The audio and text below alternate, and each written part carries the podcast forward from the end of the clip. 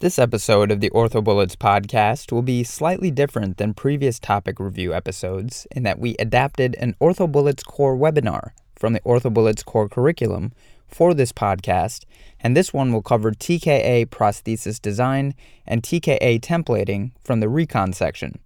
The topic will be reviewed by Doctor Michael Bolognesi, who is a joint replacement orthopedic surgeon at Duke Orthopedics. Thank you guys for letting me uh, serve as faculty. We have some uh, interesting topics to go over, so I'll just jump right into it with a question. Uh, so you should be seeing here, there's a sixty-two-year-old man is scheduled for total knee arthroplasty. In his preoperative office visit, he asks questions about different tibial components. Uh, and you tell him that compared uh, with the tibial component in figure A, and I'll show you these, uh, the tibial component shown in figure B, and there's our choices: less expensive, greater durability, greater interim stability, Uh, provides improved short-term functional status, but no long-term functional status, and associated with fewer adverse effects, uh, events, excuse me, because of easier implantation. So here are your, here are your pictures coming up. Of course, what you'll see is a modular uh, cemented prosthesis there on the right, and uh, what appears to be an all polyethylene tibia uh, with a uh, C R type femur, and that's the comparison. So as we move forward here, the answer, as you see here, is uh, less expensive. Uh, this is the answer looking at this uh, all polyethylene liner. As we talk about T K A prosthesis design, uh, we'll talk about a lot of different sort of design issues, and I'll try to keep this simple, uh, but where there certainly are unconstrained uh, designs to consider, uh, posterior cruciate retaining, or C R, or posterior cruciate substituting, P S, and we'll even talk about some constrained options because they come up in a couple of the questions. And certainly we're going to touch on fixed and mobile bearing. Uh, a little bit about history. You know, the idea here, of course, was this was an effort to, uh, at first, was an interpositional type arthroplasty using soft tissue uh, to uh, reconstruct the articular surfaces. Uh, the actual first sort of metal prosthesis designed, uh, which was a hinge, was a Waldius in the nineteen fifties. Things progressed from there. In fifty-eight, McIntosh and McKeever introduced acrylic tibial plateau prosthesis to correct deformity.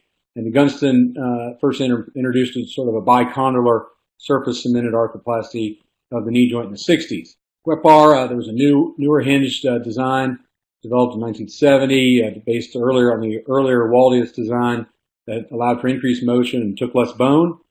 And certainly things jumped forward significantly in seventy-three uh, with the development of the total condylar prosthesis, which again was the first one to resurface all three compartments. This is a P C L sacrificing implant. Important to point out what this prosthesis started to allow us to achieve is femoral rollback. We've highlighted femoral rollback there as a sort of a light blue, so we think that that's important. And uh, the definition of that, of course, as most of you know, is posterior translation of the femur as you go into higher flexion.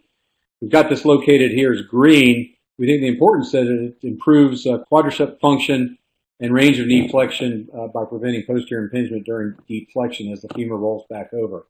We all know that certainly this is allowed in native knee by the way the P C L and the A C L work together. So I think, again, we've got that highlighted. This is our first green highlight where we're identifying this is something you might want to keep your eyes open for. The design implications uh, with both uh, P C L retaining and P C L substituting designs allowing for uh, femoral rollback or such as this. If you think about it, in the P C L retaining, the native P C L is going to be what sort of helps promote posterior displacement of the femoral condyles, much like you get in a native knee. The P C L is substituting. It's a little bit different. It's going to use the post, right? The tibial post contacts the cam, the femoral cam, and that's what gives you your posterior displacement of the femur.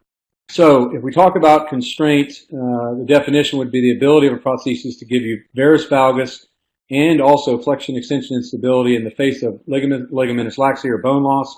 That's what's going to sort of increase the challenge for constraint.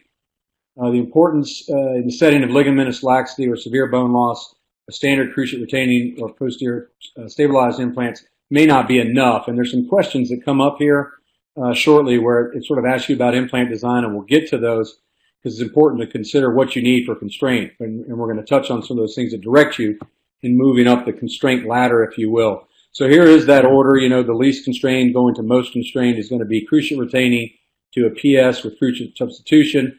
A varus valgus constraint, there's a lot of different terminologies for that, but again, this varus valgus constraint that's non-hinged, that's uh, sort of one, one rung below a true hinged knee implant or rotating hinge type device.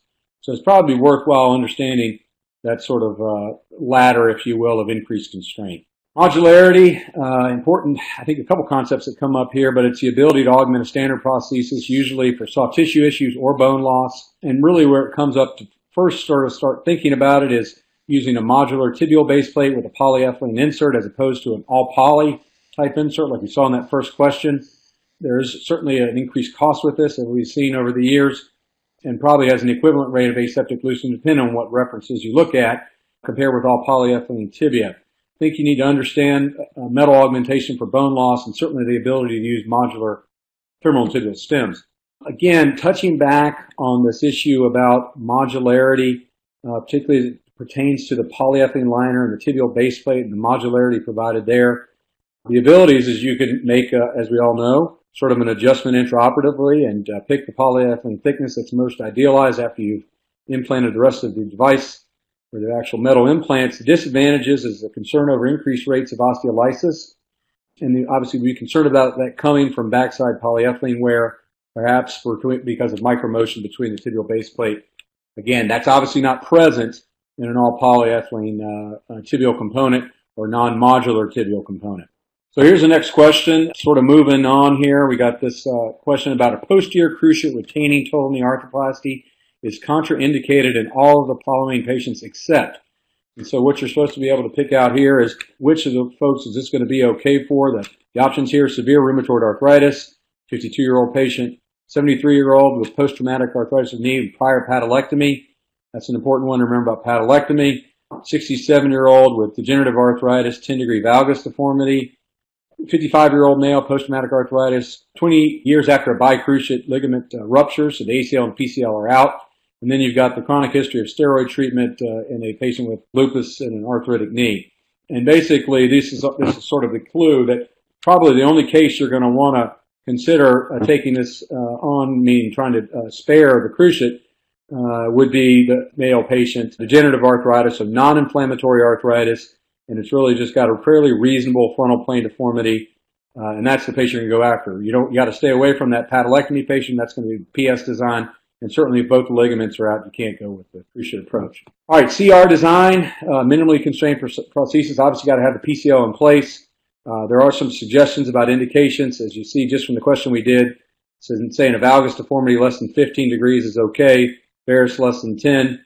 Uh, there may be some folks that would stretch this, but keep in mind, got to have the A C L intact, probably your lesser deformities, uh, depending on your comfort with that approach. The C R design is not going to show a box in the central portion of the femoral component as a P S knee has. It's sort of some straightforward stuff about radiographic identification. I would point out that obviously you could use a, uh, a ultra-congruent or sort of an anterior stabilized type polyethylene liner. We don't have anything on the slides in that, but certainly you might want to be able to understand that a C R femur could mate with that type of liner with the uh, cruciate being out. The advantages of a C R design, you, you're not going to have uh, cam post impingement and that risk of dislocation or just impingement and polywear that can occur with that, with that design. Whether or not you get more uh, sort of normal kinematics is, I think, debated, but uh, with the P C L intact, it certainly has been purported that there's improved proprioception. Disadvantages, if it's too tight, uh, that can cause issues with polyethylene wear, and if it, if it ruptures late, that may set you up in a situation where the patient needs reoperation. Here's our next question. Range of knee mobility after total knee replacement is multifactorial and dependent upon implant design, surgeon implantation accuracy, and patient-specific variables. What total knee implant design associated with the most deflection after total knee replacement? You have here going, we have a high conforming articular geometry, a high flexion femoral component design manufactured to allow the most knee flexion, posterior cruciate stabilized implant with or without higher flexion manufacturing modification, and a posterior cruciate retainer design with a mobile bearing, custom implanted based on C T scan data. Probably some, some sort of a, a couple options in there to throw you off. Really, if you think about this, what the data would show is that it's going to be a posterior cruciate stabilized implant with or without any special modification from the standpoint of the, ma the manufacturing uh, as it pertains to higher flexion. So that's just remembering where you're going to get a higher, better range of motion uh, without sort of any of these changes from the standpoint of actual design of the implant. Okay, P S design, uh, slightly more constrained prosthesis. You got to get rid of the P C L, and the femoral component, as we touched on already, is going to have a cam that engages with the post, and you have a little bit more higher congruency, sort of A to P, and that's why you refer to these as more highly dished. Indications, we talked about previous patellectomy in that previous question, and we want to point out um, that it reduces risk of potential anterior posterior instability if the extension me mechanism is weak. So that's one of these ones we've identified as potential target for the M O C exam. Uh, it's a great option, certainly in the uh, inflammatory arthritis population because of concerns of loss of the P C L late, uh, and certainly if the P C L is not there. Radiographs, we touched on this when I showed you the C R design type thing. Remember, there's going to be a box. There's different variability in how sort of high or deep these boxes are. But that's going to give you a clue on a radiograph if that's where they're trying to take you with a question. Advantages, easier to balance uh, with the absent P C L because you don't have to worry about balancing the P C L itself or recessing the P C L. There's this arguable point about more range of motion, as we touched on already, and potentially easier surgical exposure, particularly for tibial work, because you uh, don't have to sacrifice the uh, P C L. Or you do get to sacrifice the P C L. Here's the disadvantages. Got to remember about cam jump, risk of that femur coming over the post if the uh, flexion gap is uh, too loose, or certainly in hyperextension uh, that can occur as well, depending on what's going on with the extension gap. Uh, closed reduction is going to be your first realm of treatment, a round of treatment. Uh, certainly if um, you have to do something uh, because you have recurrence or there's an issue with still sort of perceived instability, that's going to potentially lead to a revision. So it has to be considered with these prostheses. Don't forget um, that you can get polyethylene wear related to impingement. Uh, if you get hyperextension and post-impingement, the box, the top of the box is hitting against the post. Uh, that's an issue potentially with some knee designs and certainly patellar clunk. Particularly, uh, there's some concern about basically, basically the size of the box or the fact there's a box there at all where you get that scar nodule above the uh, patella itself, which can cause mechanical uh, symptoms, and uh, this can often be addressed arthroscopically. Certainly want to be aware of that as sort of downside risks. Additional bone is often cut from the distal femur to balance the extension gap because your flexion gap gets larger when you take the P C L. So that's something you may have to do to keep up. Here's the next question. An obese patient underwent a posterior cruciate ligament retaining knee arthroplasty. It's failed. Patient's being considered for revision. Patient also has M C L out. So the medial collateral ligament is deficient. And if you're thinking about a knee prosthesis, what features are considered to be essential? So we're saying no M C L here.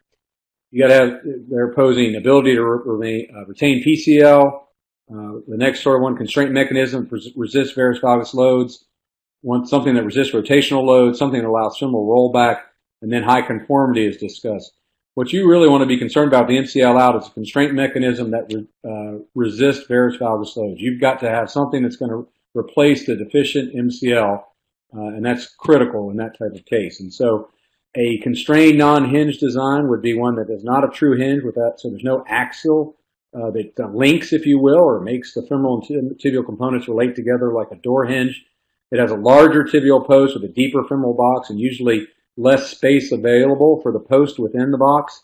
And its, its idea is to allow varus valgus and rotational stability. Constrained non-hinge design indications, L C L attenuation or M C L attenuation or deficiency, flexion gap laxity because the post is higher and the box is deeper, and certainly considerations in neuropathic arthropathy uh, with moderate bone loss. We'll see some questions come up. Here's some radiographs. Just remember that non-hinge design is not going to show a true hinge or bolt across the femur.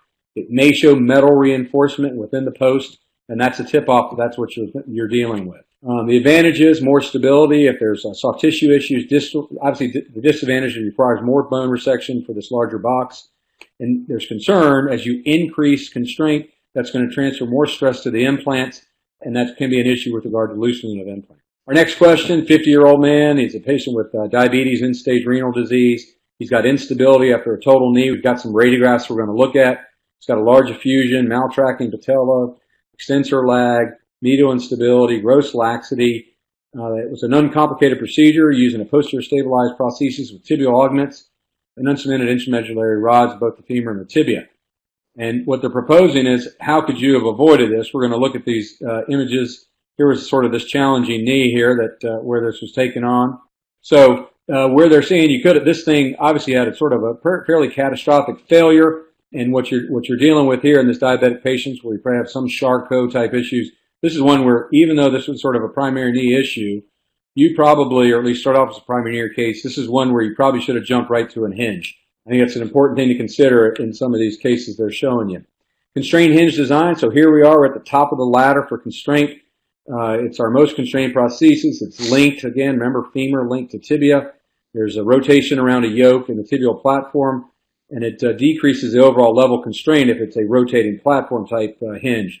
And this is the one you're going to use when there's this globus, globus, uh, global ligamentous deficiency, hyperextension instability, and some of these uh, severe cases as they're indicated here. Tumor cases for sure, distal femoral replacement, proximal tibial replacement, and massive bone loss again in that neuropathic type joint. I think we got another question coming up that highlights that. The advantage is, is it can allow uh, you know, the highest level of stability in the face of bony uh, and soft tissue loss, particularly ligamentous loss, medial and collateral ligaments. Disadvantages, again, comes up this aseptic loosening. Again, increased constraint, increased stress to the cement uh, implant bone interface, and you got to take out a lot of bone to get these implants into position. So here's another question, and we're talking about um, rates of loosening secondary to over-constraint, and they're asking which design here. So we got some pictures coming up, and as you can see, we've got uh, what looks to be just a P S-type knee cemented. Uh, we've got a patellofemoral arthroplasty. We've got what looks to be a hinged-type uh, prosthesis. We've got a partial uh, medial unicompartmental arthroplasty and a cementless knee uh, that appears to be, I can't, we can't tell what type of sort of uh, P C L uh, performance has been uh, done there, uh, but the obvious answer here is going to be C. Uh, it's a Waldius hinge total knee prosthesis design, and uh, data showing increased rates of aseptic loosening because of that increased constraint. So that's something probably highly testable. What about mobile bearing designs? As we move along here, polyethylene rotates within the tibial base plate without a locking mechanism. Uh, with most designs, P C L is removed at the time of surgery. The advantage is, is that it can uh, theoretically reduce polyethylene wear, and that has to do with what it does to um, contact area uh, stresses uh, below the base plate, uh, certainly on the tibial side. And I think there is some literature out there to support this idea uh, because you are sort of trying to take pressure off because the, the poly bearing gets deterred. There are some disadvantages. Bearing spin out has been described but primarily in older designs. And that's something you would expect if the flexion gap's been uh, treated in a way that you're too, too loose. Uh, the tibial, tibia rotates behind the femur. You know, and that's the one we're going to attempt at closed reduction at first, but may require revision to stabilize the uh, flexion extension gaps. What about all polyethylene? I think this is something we want to be mindful of. We've got this reference here, certainly about comparison, and there's numerous studies that compare these uh, all polyethylene designs to um, modular, but we touched on some modular issues. You know, because of the modularity, there have been concerns about rates of osteolysis. So if it's non-modular and all polyethylene, there may be that price advantage with decreased rates of osteolysis. You do, you lose that flexibility intraoperatively. So clearly you're not going to have that available if you go to that approach. So here's the sixty-seven-year-old obese diabetic woman. Uh, after bone resection, the P C L retaining trial implants placed at full extension, thirty degrees of flexion, nine degrees of flexion. It's tight laterally, loose medially. They do more releases. A larger polyethylene trial is placed. Still medial laxity. It's asking you, what are you going to do now? Uh, and I think uh, you've got options here about what you're going to do as you've sort of continued to fight uh, getting stability in this knee. And what's proposed in this answer, which was not a straightforward knee by any any point, it looks like we've got potentially another sort of Charcot uh, situation in this diabetic patient, bone loss. Uh, and this is going to be a convert to increased constraint. This is a Charcot arthritic knee, D A D valgus. This is one where most folks are going to have to ramp up to a constrained design to sort of make sure this is something that's going to last for this patient. All right, we're getting to the end here, and I'm going to be able to pass it along to my colleagues fairly soon, but there's just some some points on templating. This uh, point here, it's a, it's a, I'm going to show you these images. There's a prior femoral fracture with retained hardware, uh, and the point is, is about what, what type of prosthesis is needed. The importance of this question is, you if you look at this, what's drawn for you, where they show to show you this uh, weight-bearing line, which looks like it goes through the middle of the femoral head, the middle of the joint. And on the lateral view, it doesn't look like there's a whole lot of deformity that's uh, large enough that you have to do anything heroic. This is one where they're proposing you could use a pretty straightforward knee design because the frontal and lateral plane sort of uh, abnormality is not so much that you need to do something like customized implant, implants or an extra-articular osteotomy or even a hinge, because what's going on at the knee is manageable with a straightforward prosthesis. Well, why do you template? You want to anticipate the size and position of the knee and implants prior to surgery. Uh, I think it's important, uh, certainly more and more important potentially as we consider trying to sort of smart template for cases, but it does let you sort of have a reliable start point. The accuracy depends on sort of how much effort you put into it, uh, but certainly you should be able to get within one size up or down. And how you do this can vary, but certainly you want to have good, appropriate uh, A P and lateral views uh, and the ability to template both the femoral and tibial component and understand the scale you might be dealing with. Uh, weight-bearing films are critical. Uh, the lateral view is very helpful for tin plating. I don't think the patellofemoral joint uh, view is that critical. I like to use a long-standing uh, film as well. That's pointed out here. That can be used for tin plating. That can help you avoid uh, those cases where you might need to do something about an extra-articular deformity, but it helps allow for planning of bone cuts. Think about most magnification through most systems, twenty percent is standard. I think if you use a digital tin plating system in a reference sphere or something like that, you're going to be more accurate than that. I do like to draw a line of also middle of the femoral head to the center of the ankle, get an idea for what your mechanical uh, axis is. I also like to break these things out and draw not only what's shown here as the uh, anatomic axis for the femur and the uh, anatomic axis for the tibia, but also then sort of determine the difference between the femoral axis, be it the anatomic and mechanical, and that gives you an idea what that number is. We often just use a five degree jig. Uh, but the point here is that you can actually measure this and understand there's variability at five degrees may not be the ideal for each patient. The tibial cut, it's nice to draw a line, center of the ankle, center of the tibia, perpendicular to that, make plane your tibial cut. And then assessing bony defects and osteophytes, I think that's easiest on the A P view for sure. I use an implant design that allows me to match or tells me to match the native slope. So this is a nice thing to do and measure on the lateral radiograph. We think that's an important point to point out. It's important to think about patellar height. You think about things like range of motion and concern about patella baja and what that might mean for exposure. I think this is very helpful. You want to make sure you know what the patella looks like so you can plan the appropriate resection. What you take off should look like the appropriate resection, and certainly helps you with tracking issues, making sure you know how much lateral release is done. So you template the femur on the lateral x-ray. You want to restore posterior condylar offset and avoid notching, and then assess that size on the A P view, trying to make sure you minimize overhang. On the tibial side, again, Uh, template to whatever slope you want. On the A P radiograph and the lateral radiograph, you want to make sure you avoid oversizing. Consider downsizing if that's present. I know that was sort of a quick uh, run through there, uh, but I do want to sort of respect everyone's time. I think some of those key issues, uh, that was some of the more straightforward stuff for sure. But again, understanding that level of uh, sort of increasing constraint for the patients is critical. Understanding that sort of the indications for some of the uh, increasing constraint, and understanding some of the differences between the different prostheses, uh, some of these simple basic ideas I think are important. And again, we've tried to highlight those things specifically. Thanks again uh, to uh, the folks at OrthoBullets. That's all for this review on T K A prosthesis design and T K A templating. Let us know if you found this format helpful by engaging with us on Facebook and Twitter, or send us an email to info at orthobullets dot com. If you like these types of episodes, we will incorporate more of them into future episodes, especially for larger, more high-yield topics like today's. If you would like access to the full video version of these core webinars, sign up for the OrthoBullets core curriculum today. There will be a link in the show notes for anyone who is interested. Thanks so much for listening. This is the OrthoBullets podcast, a daily audio review session by OrthoBullets, the free learning and collaboration community for orthopedic surgery education. See you all tomorrow.